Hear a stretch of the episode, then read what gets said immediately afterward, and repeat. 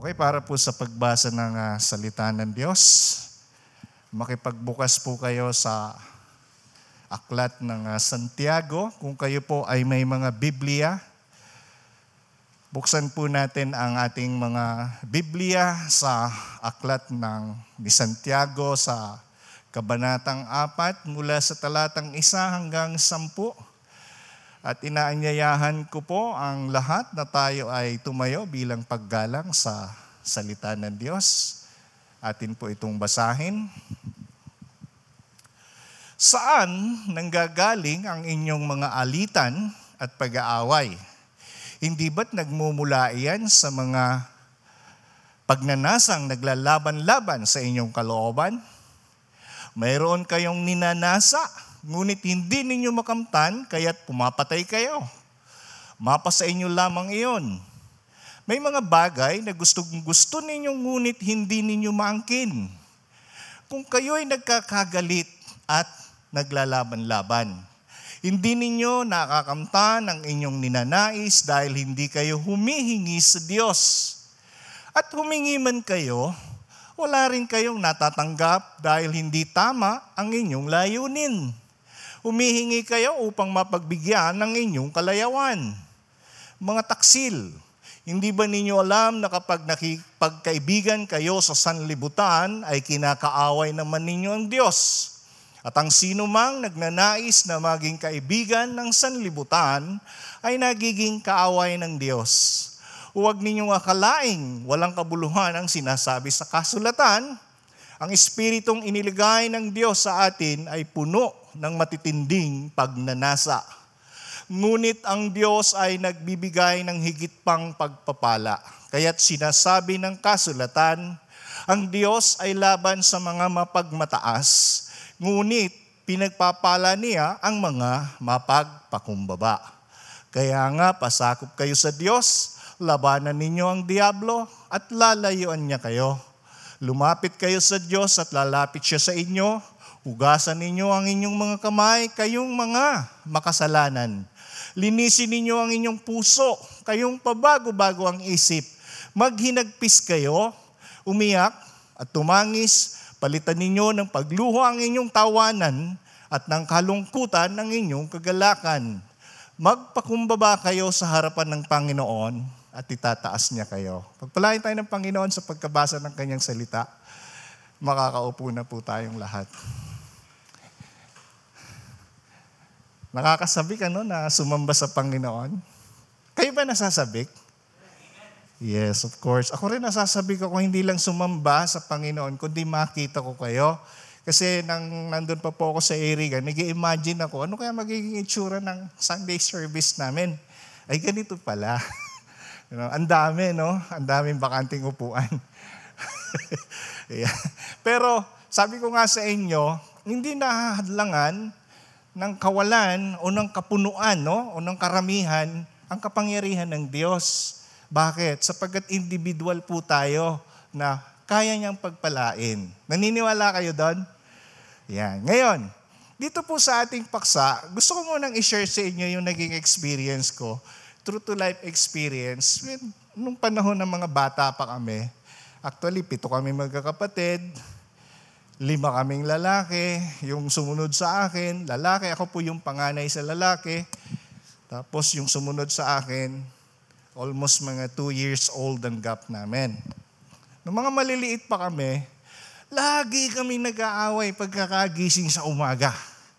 No? Yung sumunod sa akin. Ako yung panganay, hindi ako marunong umunawa. Yung bunso ko, yung sumunod sa akin, lagi kami nag-aaway. Alam niyo kung anong dahilan ng pinag-aawayan namin? Naisip nyo ba kung ano? Isipin nyo ng mga bata pa kayo, simpleng-simple ang laging pinag-aawayan. Pandesal. Kasi nung araw, nung pandesal nun, masarap eh. Bibili ka sa, sa mga tindahan, talagang mainit na pandesal. Tapos yung halagang pisong pandesal, sampung piraso yon na malalaking slice, no? Hindi katulad ngayon. So, yung panahon ngayon, lagi kami nag-aaway. Lumalaki na kami, naisip ko ngayon, Away pa rin, away pa rin. Pero nakakaisip na ako na para akong nakakahiya na. Nakakahiya ako, bakit inaaway ko yung kapatid ko? Samantalang pag may umaaway sa kapatid ko, ako ang tagapagtanggol. Eh paano na kung ako mag-aaway sa kapatid ko, sino magtatanggol? Lagi namang wala yung mga parents namin. Kaya naisip ko, hindi pala maganda no, sa pamilya, lalo na sa magkakapatid, yung palaging mayroong sigalutan. So anong dapat gawin? Ito yung ating pag-uusapan. Kaya ang pamagat ng ating paksa, tingnan nyo to ah, pagkadurog at pagpapakumbaba. Bakit pagkadurog? Sa English po ay broken, no? Or brokenness. Yan. Durog. Nung araw nung madalas ay uso pa yung mga tinitira ng mga adik. Naabutan niyo yung mga brad. yung mga 120 corex di ano. O, nakatira ka na. O, durog na durog ako. Ganun yung sinasabi, durog. Ibig sabihin, high na high.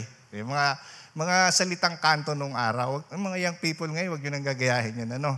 Nung araw yon. So, dito sa Biblia, iba po ang ibig sabihin nito. Mamaya malalaman ninyo. The word pagpapakumbaba, madaling maintindihan. No? Humility or being humble sa English. So yan yung ating pag-uusapan. Bakit? Ito pong panimula ng ating pag-uusapan, alam niyo itong si Santiago na kapatid ni Jesus kay Maria, alam naman natin na si Jesus Christ, ay uh, nagkaroon ng half-brother no? and sisters, brothers and sisters, nung, kanyang, uh, nung siya ay nandito pa sa lupa. Nagkaroon siya ng mga kapatid. Of course, ang tatay niya, ang, ang ating ama sa langit. No? Pinanganak siya ni Maria as a virgin birth. Malinaw yan, ang doktrina natin yan. And then, syempre, nagkaroon siya ng mga kapatid dahil si Maria may asawa. O, kilala ninyo yung asawa niya, di ba? Si Joseph, si Jose. Kaya itong si Santiago, nung unang panahon, actually, sa totoo lang, based on the history, nung si Jesus Christ ay hindi pa na mamatay sa cross at hindi pa siya nagre-resurrect, actually, kung titingnan natin, hindi naniniwala itong si Santiago at ang kanyang mga kapatid kay Kristo. May mga times pa na ini-insult nila si Jesus Christ. Pero makikita natin, walang away. No? Hindi nag-provoke ng away si Christ. Yun ang makikita natin doon sa history. Ngayon, dito sa situation ito, nung si Jesus Christ, napatunayan na siya ang Kristo, itong si Santiago, at ang kanyang ina at ang kanyang mga kapatid sumampalataya kay Jesus Christ. Yan po yung kwento. Kaya hindi kayo dapat malito, no? Nung panahon na si Jesus Christ ay nagkatawang tao. Later on, itong si Santiago ay naging uh, chairman ng Jerusalem Council. Parang siya yung nagpapastor that time. Mababasa ninyo yun sa Book of Acts, sa gawa. So, sa madaling salita, itong si Santiago na kapatid ni Jesus kay Maria ay sumulat sa mga Kristiyano o mga mananampalatayang Hudyo na namumuhay sa iba't ibang dako ng mundo. Na scattered yung mga Kristiyano noong unang panahon. So, in-encourage niya itong mga ito nilalaman ng kanyang mga sulat o ng kanyang sulat ang mga practical na karunungan. O, nandiyan sa bulletin ninyo, mababasa ninyo yan. Kasama din doon yung mga paksa sa tamang pananalangin. No? Inaddress niya yung pananalangin at tinalakay din niya ang kahalagahan ng kapakumbabaan sa harap ng Diyos. No? Ngunit, inihayag din dito sa, ni, ni Santiago sa kanyang sulat ang masamang pag-uugali at hindi angkop na pananalangin. Eh bakit ganoon? I-encourage mo lang naman, bakit may mga tinakal ka pang negative? Ito po ang gusto kong sabihin. Hindi ibig sabihin na yung mga mananampalataya, that time, ay namumuhay na ng perfect, ng pagiging perfecto. Okay? Magkakasala pa rin. Kaya lang, sa kanilang pamumuhay, nakakaligtaan nila na sila ay mga Kristiyano, mga followers ni Jesus Christ. Kaya makikita natin, even tayo, pag bago ka pang kristyano, parang yung dati mong, dati mong ginagawa, pag-uugali, daladala mo pa. Kababasa mo ng Biblia, kapapanalangin mo, unti-unti, gradual, nagbabago ka na. Di ba? Parang yung kwento ko ng buhay ko, nung habang ako ay malaki na, tapos nakakilala na kay Kristo, Nagtataka yung mga kapatid ko sa akin, bakit iba na si kuya? Hindi na basagulero, hindi na mainitin ang ulo, hindi na nagmumura. Tapos, nagtanong yung isang kapatid ko, anong problema kuya? Bakit ganun ka na? Problema pala yung nagbabago. Sabi ko, sinuko ko na yung buhay ko kay Kristo. So nagbabasa na ako ng Bible. nagpipray ako madalas. Gusto ko rin ng ganyan kasi ganito ugali ko. Yung palang ikaw na nagbabago no, sa lipunan, nakikita yung transformation mo, pagiging mabuti mong tao, hindi mo man sabihin, nararamdaman ng mga taong nakapaligid sa inyo. Gets natin? Tanungin ko kayo, sino rito sa inyong hindi pa naka-experience na nakipag-away sa kanyang pamilya? Meron ba? O kita niyo, wala nagtaas ng kamay. so kung ganoon, itong sulat na ito ni Santiago, akma ito sa atin. Medyo masakit, pero gusto ko pong buksan natin ang ating mga puso't isipan para kung meron kang hinanakit, kanino man, sa loob pa man ng pamamahay mo, o sa iglesia, sa church, mga kapatid natin sa church, or sa community, sa mga kapitbahay nyo, pag nilay-nilayan po natin ang salitang ito. Ready na ba kayo? Tingnan natin ano. Ano-anong aral ang mapupulot natin dito? Ano-anong aral ang nilalaman ng paksang ito ni Santiago sa chapter 4. Hindi ko na hindi ko na i-detail sa yung chapter 1, chapter 2, chapter 3 kasi ang daming mga iba't ibang paksa doon. Diretso na tayo. Sabi ni Santiago sa kanyang sulat from uh, verse 1 hanggang 2, sabi niya, Saan nang gagaling ang inyong mga alitan at pag-aaway? Kita niyo na? Ang tanong ni Santiago sa mga Kristiyano, Take note, mga mananampalataya, saan ba nanggagaling ang mga alitan at pag-aaway? So even yung panahon nila noon, may mga Kristiyanong hindi nagkakasundo, hindi nagkakaisa, at nag-aaway-away. Alamin natin kung saan ba nanggagaling dahil si Santiago na rin na nag-expose. No? Sabi ni Santiago, hindi ba't nagmumula iyan sa masasamang nasa na naglalaban-laban sa inyong kalooban? Ayan na. Hindi pala galing sa iba. Hindi galing sa kapatid mo. Hindi galing sa pamilya mo, kundi sa sarili mo. Tingnan mo yan, no? Nagmumula yan sa masasamang nasa na naglalaban-laban sa, saan? Sa sariling kalooban. Matindi, no? Parang psychology si Santiago, alam niya kaagad kung anong problema ng tao pag ang isang tao may kaaway. Tingnan niyo na. Sabi niya, take note, kasi ma-address dito yung prayer. Meron kayong minimithi, pero hindi ninyo makamtan. Grabe, no? May desire kayo, may gusto kayo, pero bakit hindi nangyayari? Kaya sabi niya, papatay kayo kung kailangan, makuha mo lang yung minimithi mong iyan. Mapasa inyo lamang iyon. May mga bagay na gustong gusto ninyo, ngunit hindi ninyo maangkin kung kayo'y nagkakagalit at naglalaban-laban. Kita niyo na? Ito pala yung isang problema eh, kaya hindi nangyayari yung mga prayers, yung mga hinihingi, kasi may problema nga. Tapos sabi niya, hindi ninyo nakakamit ang inyong minimithi dahil hindi kayo humihingi sa Diyos. Meaning, nagpe-pray sila. Kaya lang, kung may galit ka, meron kang kaalitan, meron kang kasamaan ng loob, hindi ka sa Diyos humihingi. Nakuha niyo po ibig ko sabihin? Si Santiago nagsabi niya na, hindi ako. Sa madaling salita, hindi masamang manalangin. Kaya lang, paano ka ba nananalangin? Ano ba yung katayuan mo? Kaya sinabi nga ni Jesus Christ, may isang sinabi siya noon sa, sa, sa gospel books, sabi niya, ay kung maghahandog kayo sa Diyos, iwan mo muna yung handog mo, makipagkasundo ka na muna. Gets natin? Kasi mahalaga na kung ikaw ay lalapit sa Diyos, mananalangin sa Diyos, tingnan mo muna yung sarili mo.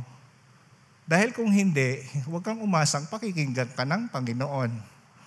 Hanggang dumating sa panahon na, ba't, ba't di nangyayari? Bakit ganon? Ang bigat na ng kalooban ko. Sumusunod naman ako. Nagbabasa naman ako ng Bible. Yung pala, meron kang kaaway. Meron kang kaalitan. Ultimo yung kapitbahay mo, hindi mo mapatawad. Gets natin? Nung binabasa ko po ito, sabi ko, durug na durug na ako, Lord. Totoo yun. Dahil minsan nagdadasal tayo na hindi natin tinitingnan yung ating sarili. Kaya nga dito sa ating ano, sa ating uh, paksa, sabi diyan, ang pinagmumulan pala ng away at kaguluhan sa mga mananampalataya ay ang mga masasamang nasa. kung may galit ka, kung may sama ka ng loob, kasama yan sa masamang pagnanasa ng iyong buhay. Alam, alam ninyo, hindi masama magkaroon ka ng desire or pagnanasa, no? May sexual desire sa asawa. Uh, take note doon sa mga wala pang asawa, no? Bawal yon. Meron desire sa mga, mga material things kung kailangan mo. Actually, lahat dito sa atin, gusto natin umasenso eh. Ako nga, pangarap ko, gusto ko, next year, may bahay at lupa na ako eh. Ang dami nating gusto, sa totoo lang. Eh, hindi naman masama po iyon. Kaya lang, ang problema, kung nandito yung ating desire, baka na masama yung ating pagnanasa. Humihingi ka sa Diyos, galit ka pala sa kapwa mo. Yung iba nga, kung manalangin, Lord, masagasaan na sana yan. Di ba? Lord, papatayin ko yan. sa isip natin, pumapatay na tayo. Kita niyo yan? Kabilang dito yung mga masari, makasariling layunin, sariling inggit, inggit, no? Huwag na tayong magturuan ha. Okay? Masamang hangarin at kakulangan sa pananalangin. Yan po yung mga masamang desire ng mga mananampalataya na nagsisimula sa bahay natin, nagsisimula sa community natin, hanggang sa hindi mo alam, mukha ka ng hindi kristyano. Naglalakad ka dyan, ah, yan ba krisyano? Dura ng dura sa kalye? Ah, yan ba krisyano? Nakikipag-away sa, sa driver, hindi lang nasuklian. ah, ganun. Kaya, sabi po, iwasan natin ang mga ito at sa halip, manalangin ka sa Diyos ng tama ang iyong pagnanasa. Gets natin? Kaya yan po ang sabi ni Santiago sa atin. Hindi natin pahabain masyado kasi ito po'y anim na na outline, no? Baka abutin tayo ng hanggang alas 12. Magalit kayo sa akin. Pangalawa, tingnan natin ito sa 3 to 5, no? Verse 3 to 5. Gusto kong bumabalik tayo sa salita ng Diyos para itong mga masasakit na nasusulat dyan, huwag ninyong sabihin na si pastor nagsabi noon. tingnan nyo to. Sabi ni Santiago sa kanyang sulat, humingi man kayo, take note, ano ang sagot ng Panginoon sa atin sa ating pananalangin? Wala rin kayong natatanggap. Wala rin kayong natatanggap. Kahit yung tuhod mo, mapudpod, kaluluhod. Wala ka rin matatanggap. Bakit? Kapag hindi tama ang inyong layunin. So ibig sabihin mga kapatid, pag nananalangin ka, dapat alam mo na na sa iyong pananalangin, tama ang purpose ng iyong panalangin. Alam niyo gusto ko pong sabihin sa inyo, ang Diyos natin hindi nagbabago. Naniniwala kayo doon?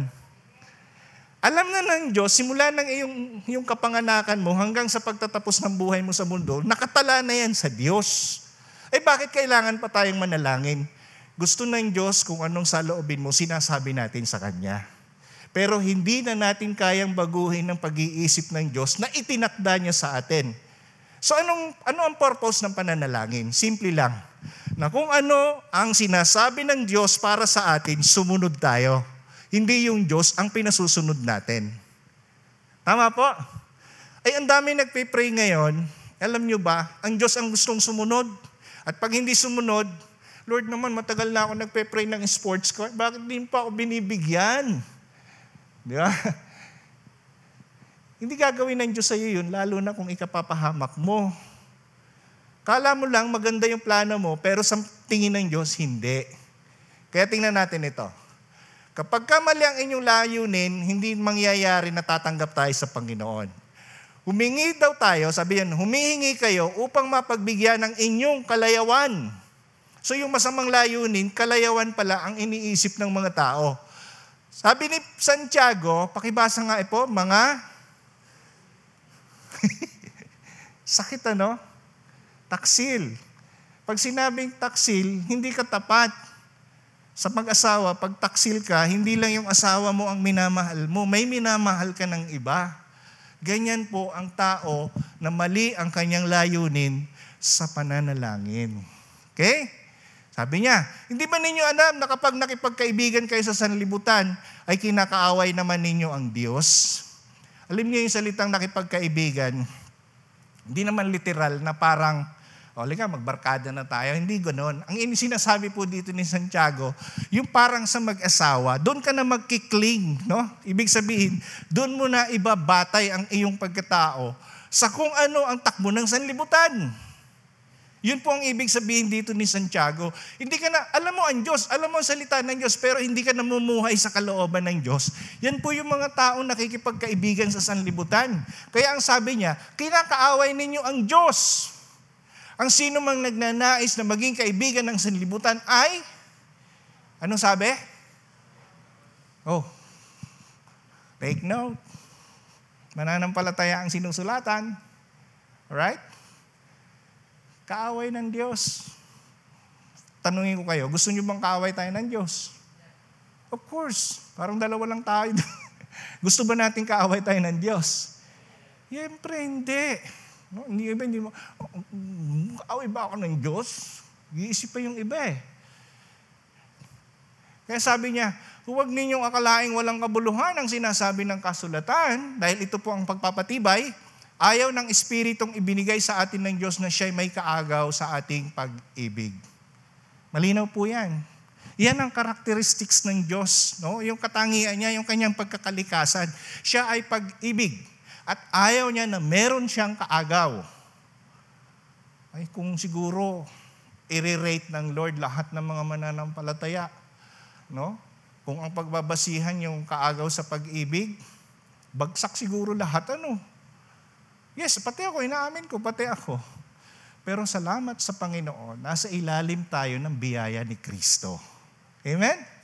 Kaya nga yun yung sinasabi, pag ikaw ay nasa biyaya ni Kristo, yung pag-ibig niya yan na hindi naman talaga karapat dapat sa iyo, ibinigay pa rin ng Diyos, ginaga, pinapaging dapat. Yan. Ganda, no? Kaya ganun ang Panginoon natin.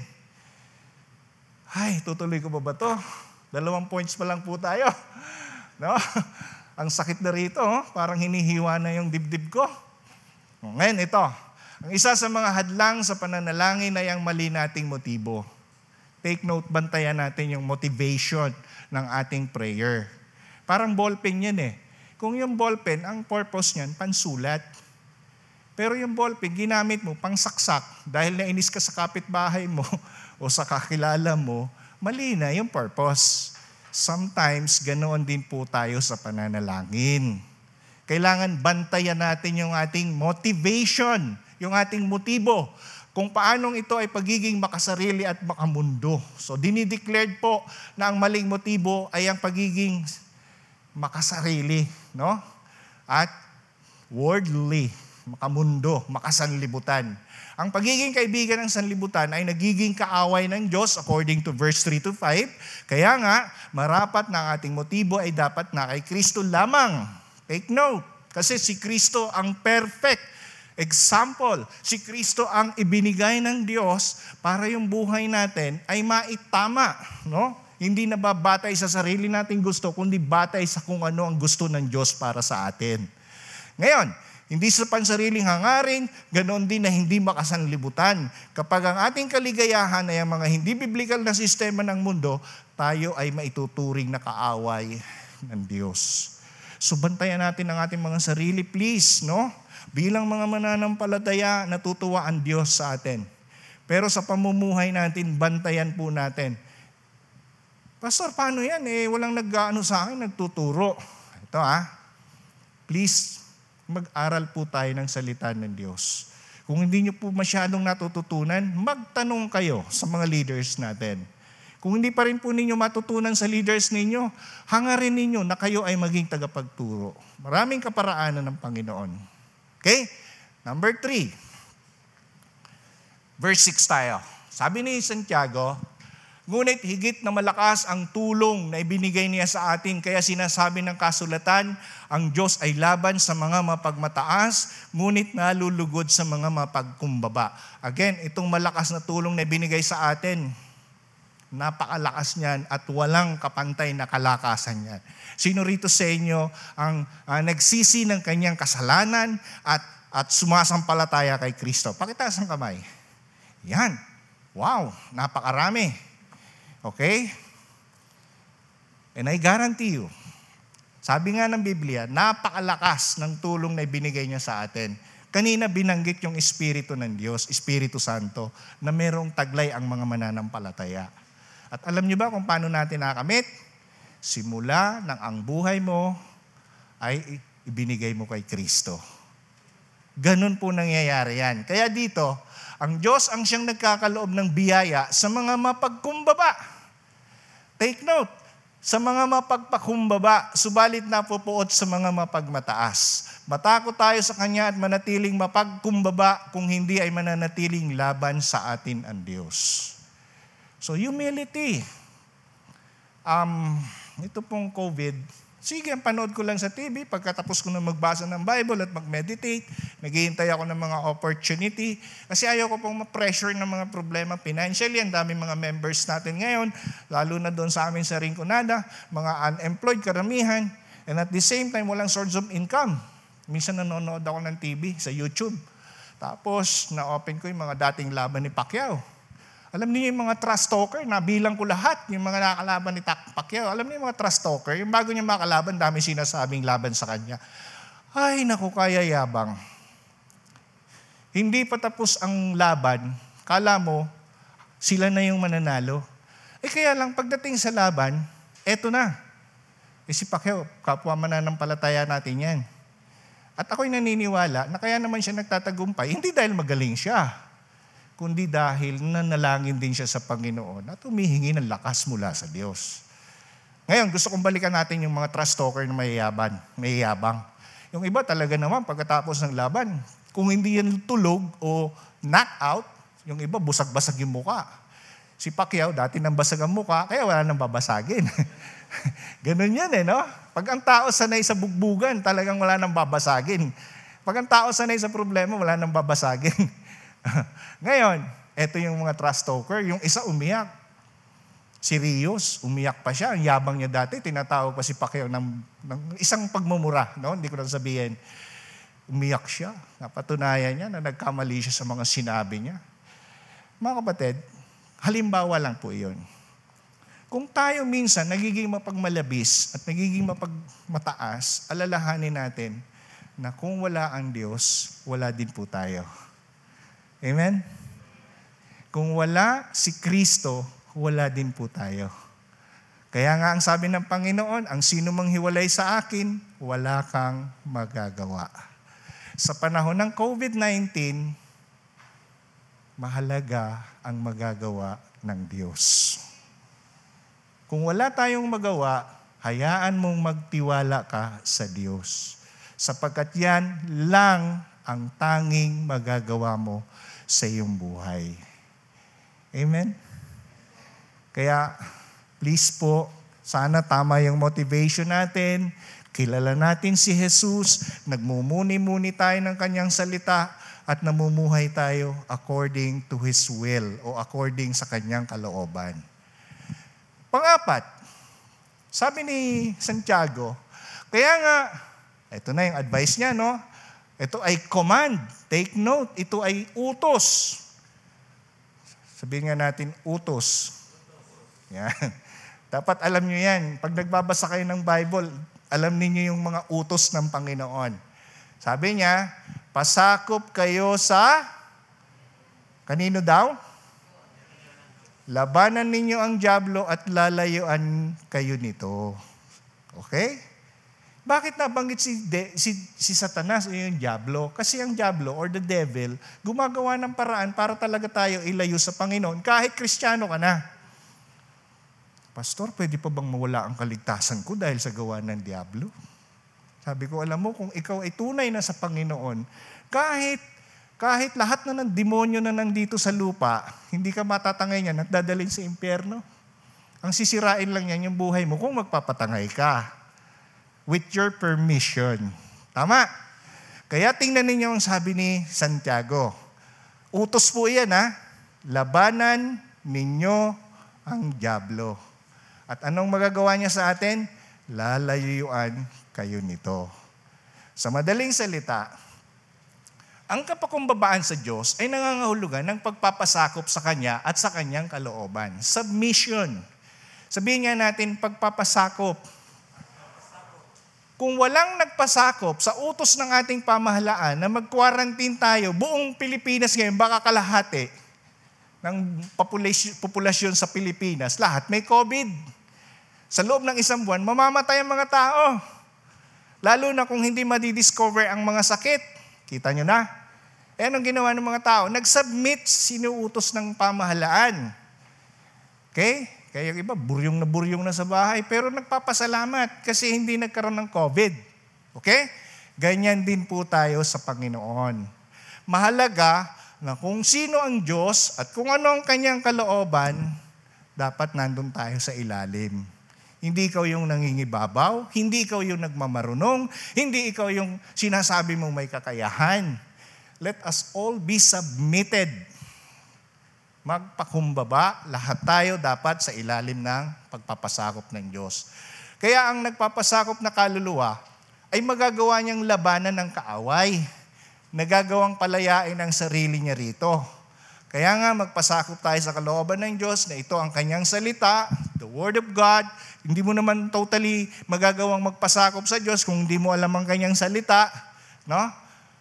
Tapos, at sa ganitong kalagayan, magagawa nating labanan ng masama. Take note, sa Matthew chapter 4, si Kristo ang halimbawa ng labanan niyang pagtukso ng kaaway. Binigkas niya ang nasasaad sa banal na kasulatan laban sa tukso. Basahin niyo na lamang po iyon, yung Jesus temptation. Three times na sinabi ng Panginoon kay Satan, nasusulat, nasusulat, nasusulat. Ibig sabihin, ang kapangyarihan ng Diyos, meron tayo. Nasa salita niya. Ang tanong, yung salita ba ng Diyos pinamumuhay natin? Right? Malinaw po? Kaya sa mga lalaki, pag nakakita kayo, dahil COVID-19, syempre, ang dami na naghihirap ngayon. Iba, nagtitipid na sa tela. Kung manamit na yung iba, ang iksi na lang. Tapos may mga lalaki, lalakad sa kalsada, nakakita ng, wow, gaganon-ganon pa. Nasusulat. Huwag kang tumingin ng masama sa babae. Alam niyo na yun, di ba? Kaya dapat mahalagang salita ng Diyos.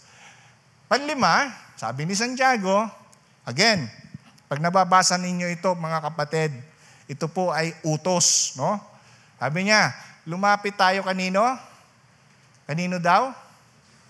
Yan ha. Kung, kay, kung si Satanas lalayo sa atin, tayo ay lalapit ng husto sa Diyos. Bakit? Ano ang response? Ano ang magiging tugon? At ang Diyos ay lalapit. Kanino? Parang wala na akong kausap. Kanino po? lalapit kanino? Ang sarap kaya nun. Lumapit ka sa Diyos sa pamamagitan ng kanyang salita. Pagmumuni-muni, nananalangin ka, ang Diyos mararamdaman mo. Nararamdaman ba ninyo ang Panginoon? Mukhang isa lang yata nakakaramdam dito. Hello?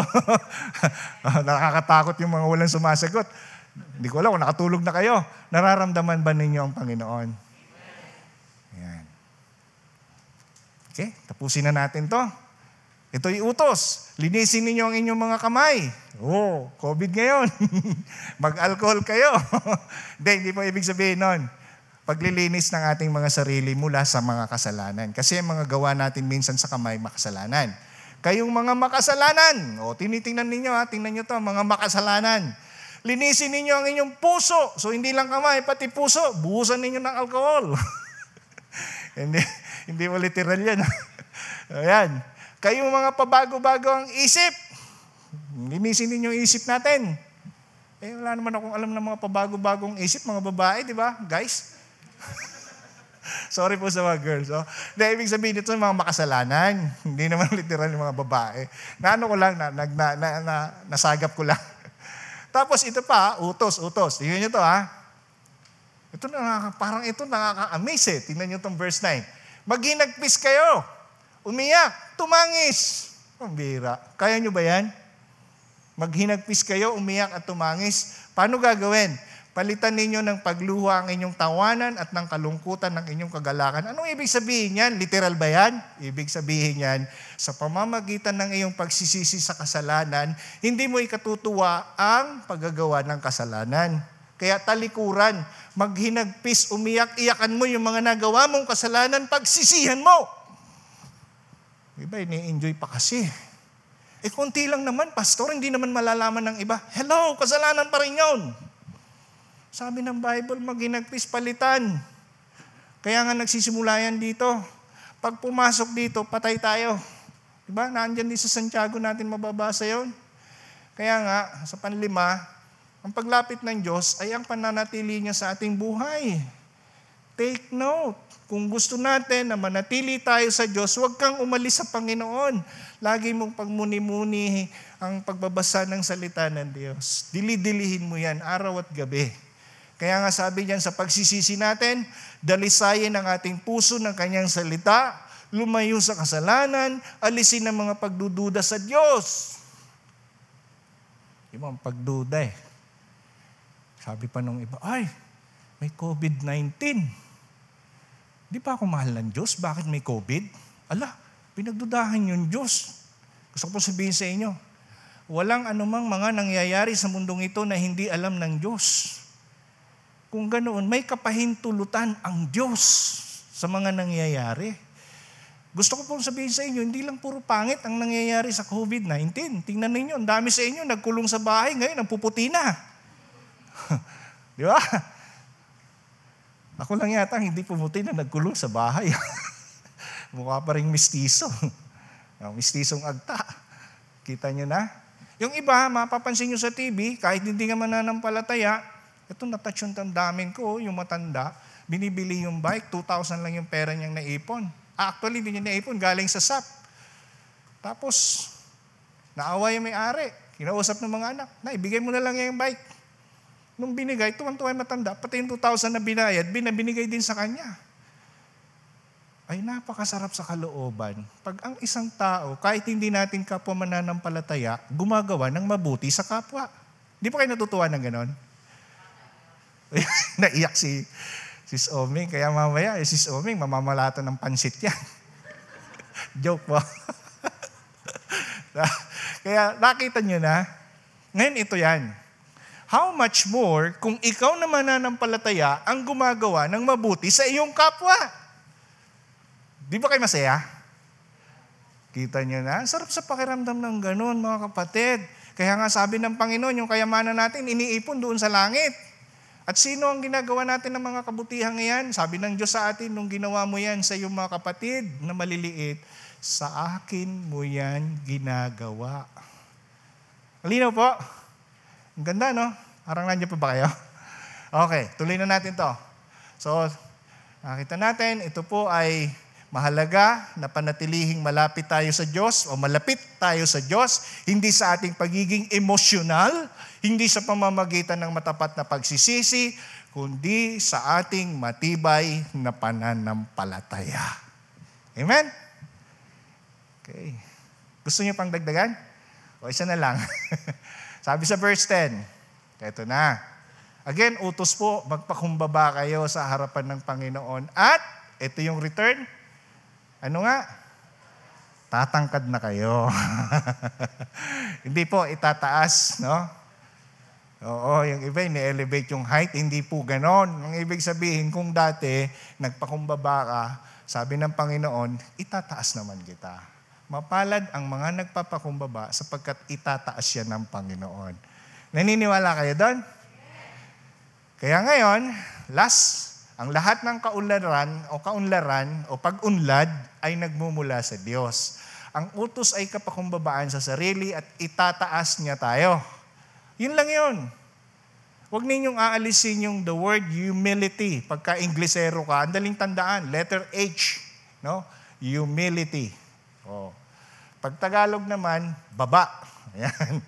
Ibig sabihin ng baba, magpakumbaba. Hindi yung ano ah, ba yung chick, hindi ito. Okay. Hindi ng mga tao, kundi ng Panginoon. Kaya nga bawat isa ay manatiling magpakababa sa harap ng makapangyarihan. So yun lang po yun mga kapatid. Paano ka ba nananalangin? Paano mo ba kinikilala ang Diyos? Paano mo ba kiniklaim or uh, tinatanggap ang salita ng Diyos sa iyong buhay? Lahat po yan magkakaugnay. Tandaan natin, Walang sino mang mananampalataya ang magiging matagumpay kung hindi niya ipapaubaya ang kanyang sarili sa kalooban ng Diyos. Amen? Konklusyon, bilang komunidad ng mga mananampalataya, sino nga po yun? Pakitaas nga yung mga mananampalataya rito, mga nagsisi ng kanyang kasalanan at sumasampalataya kay Kristo. Praise God! Glory to the Lord sa mga kamay na yan. At ako'y naniniwala na totoo yan sa puso ninyo. Ano po? Okay. Bilang komunidad ng mga mananampalataya, panatilihing malinis at mapagkumbaba tayo sa harap ng Diyos. At bilang pamilya ng Diyos, no? Alam ko, naka-face mask kayo lahat. Ako lang yata ang hindi. Mamaya magpi-face mask din ako. Tandaan nyo na lang yung mga mata ng inyong mga katabi. At sabihin mo, mahal kita sa Panginoon. Pamilya tayo ng Diyos. Wala nang hinanakitan, wala nang sigalutan, magpatawaran, yan ang tunay na pamilya ng Diyos. Kaya kung may nagawa kang kasalanan sa iyong kapwa, ibalik mo ng masaganang pagpapala. Okay? Tuloy natin. Bilang pamilya, ganun din ang ating marapat gawin at manatiling maayos ang sarili ng sa gayon ay maiwasan at tuluyang mapawi ang pag-aaway-away. At bilang individual, gusto ko lahat tayo malago sa pananampalataya. Lumago tayo kay Kristo. Bilang individual, panatilihin po nating malinis ang ating puso. Bantayan po natin. Sa mga Panginoon, walang malaki o maliit na kasalanan, lahat kasalanan. Kaya bantayan natin according to the Word of God. Okay? Hayaan sa pagkadurog. Yan na durog na durog ka sa harap ng Diyos. Hayaan mong durog na durog ka at pupulutin ka ng Diyos into pieces at siya ang bubuo sa iyong pagkatao. Maganda yun, di ba? Okay. Hayaan sa pagkadurog at pagpapakumbaba ang ating sarili sa harap ng makapangyarihan, sa kanyang biyaya, itataas niya tayong lahat. Amen? So tayo po ba ay napagpala? Ba't ang lungkot nyo naman? Tayo po bang lahat ay napagpala? Amen. Tayo pong lahat ay tumayo at magpasalamat tayo sa Panginoon. Sige po at manalangin tayo. Ama, napakasarap isipin na kami ay pamilya mo, kami ay tinawag mo, kami ay naririto upang maunawaan ang dakilang kalooban mo. Kaya sa aming buhay, ang mga salita mong ito, aming dalangin na manatili po ito sa aming puso. Hindi lamang ito nagsilbing paalaala sa amin ngayon, kundi ito'y kayamanan na nagmumula sa inyo, O Diyos. Parang tanim na itinanim namin na sa takdang panahon aanihin namin at ito po'y hindi maaagaw ng sino man sa amin, bagkus ito'y mamumunga, magiging kapakinabangan patungo kami sa pagbabagong hinahangad mo sa aming buhay. Kaya't aking itinataas sa iyo ang mga kapatid kong ito. Loobin niyo po, Ama, na ang mga salita mo ay kanilang pagnilay-nilayan, araw at gabi. Sa araw-araw na pamumuhay, hayaan mo na maging sandigan nila ang mga salita mo upang nang sa gayon, hindi sila magkamali sa iyo. Upang sa gayon, ang direksyon na tinatahak ng aming buhay sa kabila ng mga pagsubok ay manatiling matatag sapagkat kasama ka namin Hayaan niyo po, O Diyos, na gamitin niyo rin ang buhay namin ito bilang daluyan ng inyong pagpapala. Kaya't sa amin pong pansamantalang paghiwa-hiwalay, aking dalangin na pagpalain niyo po ang aking mga kapatid na ito.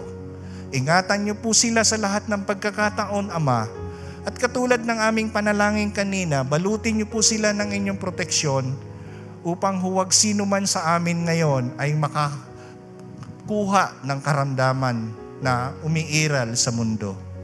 Naniniwala po kami na pagkatapos naming hilingin ito sa inyo at ginagawa namin ang tamang paraan upang hindi kami magkasakit, naniniwala kami na hindi nyo po ipahihintulot sino man sa amin ay magkaroon ng karamdaman.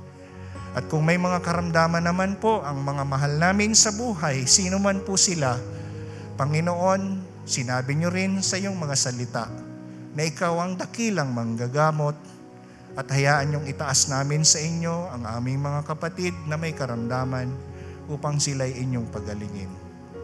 At salamat po sapagkat ang mga panalangin namin ito ay inyo pong tutugunin ayon sa inyong itinakdang panahon at ayon sa inyong dakilang kalooban. Kaya ngayon, O Diyos, patuloy kaming nagtitiwala sa inyo, hahawakan namin, Panginoon, ang mga pangako mo sa amin. Minsan pa, dinadakila at itinataas ka namin, Ama. Sa Kanya na makapag-iingat sa inyo upang hindi kayo magkasala at makapaghaharap sa inyo ng walang kapintasan ng may malaking kagalakan sa Kanyang kaluwalhatian sa iisang Diyos na ating tagapagligtas na sa pamamagitan ni Heso Kristo ating Panginoon, sa Kanya ang kapurihan, karangalan, katakilaan at kapangyarihan mula pa noong una, ngayon, at magpakailan paman. Amen. Palakpakan natin ang Panginoon. Salamat po and God bless us all.